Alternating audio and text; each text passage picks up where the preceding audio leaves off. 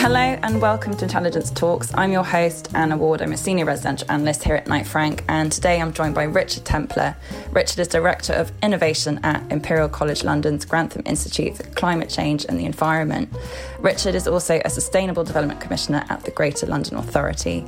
I'm also joined today by David Goatman, who's Head of Sustainability at Knight Frank. So, a very warm welcome to you, Richard and David see you've got some excellent books behind you, Richard. I do. I'm here at the Royal Institution, our new home. Um, I'm, I'm, delighted to be here. Brilliant. And David, uh, a more modest book collection there, but a warm welcome to you as well. Hi, Anna. Good morning. So, in this episode, what we'll be doing is talking about the lack of a green focus in yesterday's budget. We'll also look at the paradox of prioritising heat pumps without insulating homes first. And finally, we'll look at how much the government should be spending to help get property to net zero. To start with that big one, the budget. Clearly, the government has come under fire for a lack of a green focus. So, we saw that the government announced cuts to air passenger duty, froze fuel duty, and allocated more funds to road buildings. So, Richard, I was going to start with you just in terms of whether you were expecting net zero to feature more heavily in the budget, first of all?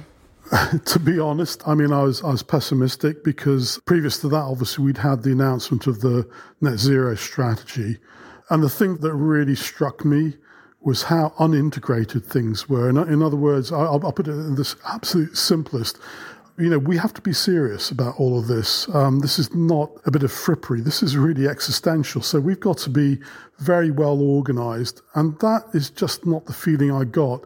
So, yes, when I saw those kind of things in the budget, I wasn't too surprised.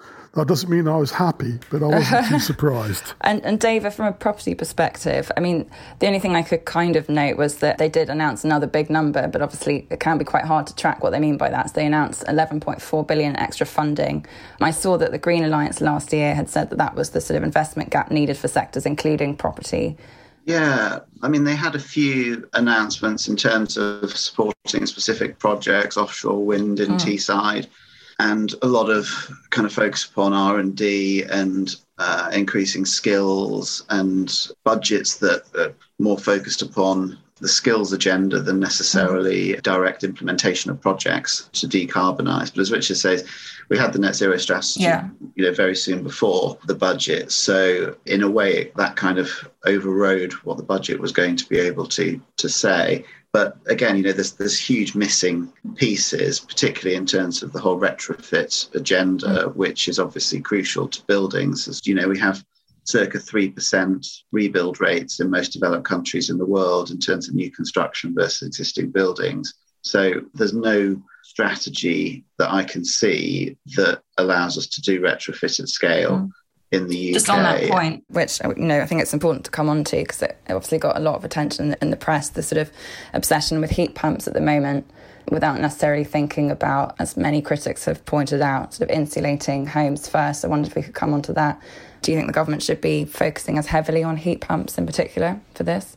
I mean, the, the, the heated building strategy was an eagerly awaited publication from government, which had been obviously delayed a few times. So there was quite a lot of expectation, I think, in the property sector around what that strategy was going to detail. And it did basically just say heat pumps, which, oh. you know, I think isn't quite the level of granularity and kind of across the board implementations that perhaps people were thinking would come through that strategy. And I'm skeptical about putting all of our eggs in one technological basket yeah. and just saying, okay, we used to have gas boilers. We're going to take them out. We're going to put in heat pumps. We're going to electrify heat across really every type of property. And we're going to have a gas grid that will work out what to do with afterwards, but it will be partially redundant.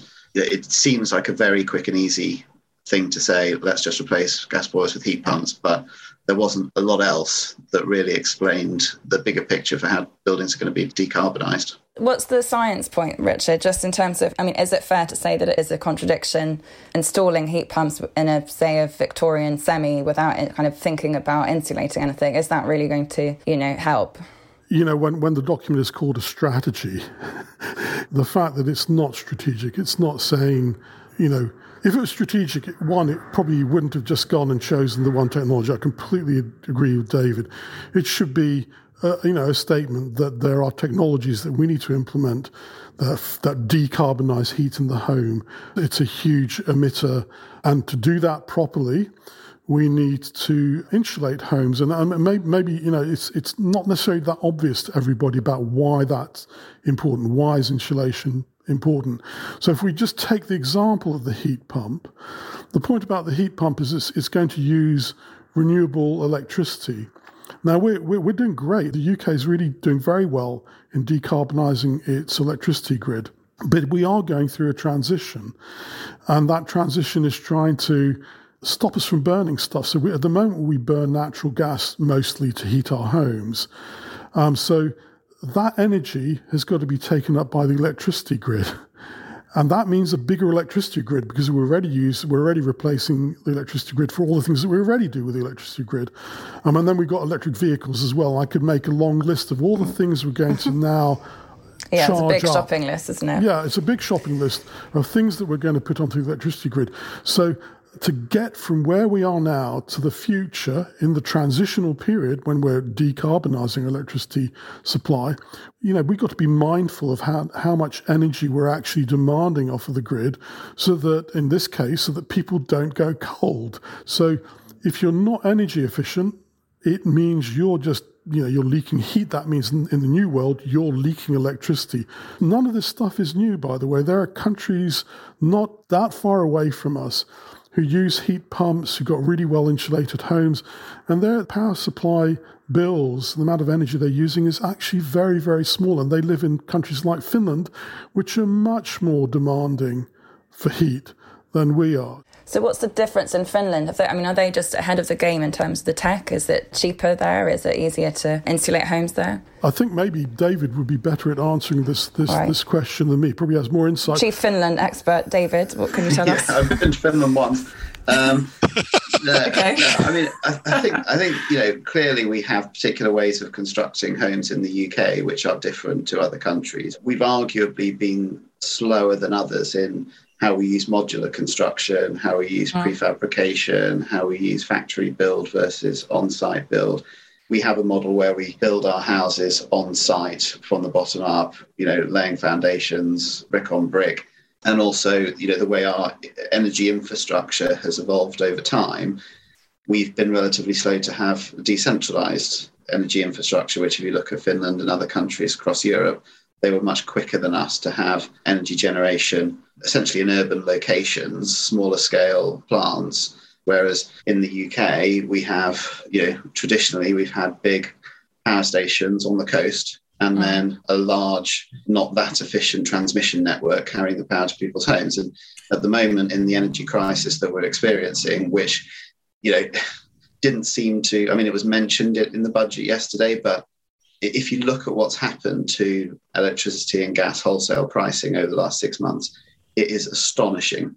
And I still don't mm. think people quite get what this means. You know, when prices are going up two, three, four fold, that means that some businesses are simply not going to be able to operate because of the cost of energy. What is it doing to the cost of renewable energy, though? Yeah, it's really interesting because actually, I think it was the French government who were actually making some comment recently around actually the whole way in which we price energy in the wholesale markets needs to change because what we've got at the moment is a pricing mechanism which is wholly linked to gas. So when gas goes up, everything goes up. But obviously, we're not just burning gas anymore, we have mm. renewables. So, yeah. you know, the basket of technologies that we use to kind of set and, and, and manage wholesale pricing needs to reflect the way that energy is now being generated in lots of countries like Britain with lots of renewables. So I think this is very much a kind of a moment where we've been exposed for how fragile and mm. weak in a lot of ways our energy infrastructure model is. Richard, I don't know if you've got any thoughts just around the cost of energy that um, David's just highlighted. I mean, I think the issue here is that most of the 20th century had an equilibrium economy based on cheap fuel and pegging the price of energy to gas at that point was a simple solution, you know, a kind of gold standard for, for energy. And now you're going through a transition to renewables. You're not in equilibrium anymore. You're, you're changing everything and you're using an old methodology for pegging the price. And if you look at wind turbines and photovoltaics and you look at the cost of doing them without any subsidy And you do the same for fossil fuels. Uh, in fact, fossil fuels are subsidized more than renewables. If you take away all those subsidies, so it's a level playing field, the renewables are cheaper. The other thing is they're not going to be prey to the kind of fluctuations that we've seen. So it should actually lead to a more stable energy pricing regime. What about the current approach the government is taking, though? So, in terms of looking to push the cost of heat pumps down by removing green charges on electricity bills and placing those on gas bills. I mean, do you think that's a good approach? Well, I mean, we in the UK have had a long period since the 1980s of assuming that the free market economy will solve everything. And we just had a car crash with, with the pandemic. And if you look at the heat pump funding, the way that the government is choosing to do it by effectively taxing energy users in order to fund this transition, it's a sort of free market version of doing a transition. Ultimately, of course, they're completely right. The money has to come from somewhere. Essentially, to seed the transition, you need the heat pump manufacturers, the heat pump installers, potential customers need to know that this is not going to be a, a, flash in the pan. So you do need something in there. You need a stimulus in there. And Richard, I know that you're doing some quite cutting edge stuff around tech, but when we last spoke, I think you suggested it's still just too expensive. I mean, how long will it take for, you know, means of insulating walls and floors and things? How long will that take to get sort of mass market ready? Yeah, so there's a whole suite of things. As we said, we need to insulate, and then we need to decarbonize the heat so that we can do it efficiently. So one of the things we didn't touch on about, you know, when we were talking about our, our wonderful Finnish friends who've got super insulated homes, yeah. is they build them. Obviously, it's a cold country during the winter, so they they've, they've always built their buildings to keep them warm. So they are designed to do that. Victorian buildings, the sort of buildings that a lot of us live in, were just never built to those sorts of standards. And as, as David said, they were they weren't engineered they were crafted. Therefore, retrofitting them, in other words, putting in insulation after the, the fact, it's got challenges because it's going to have to be done in some crafty kind of way. So, for example, the other place we lose heat is actually through the floors, which are often suspended floors in the older buildings, and you know the, the traditional way of doing this, you have to lift the floorboards up in order to put these great big blocky bits of insulation in. So there are things going on. There are companies uh, you can buy this stuff now. You can go mm-hmm. and go to your builder's merchant and buy it. Much thinner insulation. Mm-hmm. They're made out of a very clever kind of um, gels, but They've only just got to the market. So, just like the heat pumps, they're expensive. They need also to be rolled out at volume so that the prices will go down. Do you see all of that happening though at the kind of same time, or will we end up in a position where, you know, one of these markets might be affordable? Say heat pumps are available, but you can't insulate your walls, so then we're back to square one. I think the potential for them all to go in tandem is very high. We have a, a, terminology for how far advanced the technology is called technology readiness levels. And these technologies are all at the same level. They are being deployed at small scales, but they've been proved. This is not a question of will it work or not, can we manufacture it or not. We can do all of those things. It's mm-hmm. to do with the deployment at scale. And, and that's where government needs to stimulate markets, find ways of making these things happen at scale. Okay. Just one final question, because actually it was in the press recently. Joanna Lumley mentioned, you know, we've got a behavioural problem. She wants to see the government being more invasive on behaviour, even to the point of having like a credit system where if you fly to Paris one week, then you have to not travel again for the rest of the, rest of the time, and you can only buy certain things, etc. Like a rationing system. Just wondered, um, you know, where you see that going? Because obviously we talk, Richard. I know you're not necessarily a fan of the free market, um, but do you think the British public, you know, would even bother with something like that? Yeah, I don't want you to go away with one with feeling that I'm not a fan of the free market economy. I'm, I think that political dogma is fatal when Mother Nature is doing her thing. And if your particular philosophical approach to markets and so on is inhibiting your ability to act, then you as a politician are not taking your role seriously, which is to secure your citizens' livelihoods. You know, you have an army to protect you from foreign incursions. You've got a national health service to, to take care of their health and so on and so forth. Well, you've got a bloody big challenge on your hands at the moment, which is that, you know, the planet is warming up. Extreme weather events are all around us. And I think that in a way, you know, Joanna Lumley's putting it in, in, a beautifully simple way, right? You know, go back to rationing, we, we you know, the British spirit, blah, blah, yeah. blah. And I think that at its core, there is there is a message there, which is we all need to grow up. We've had an age of indulgence. It's over. Okay.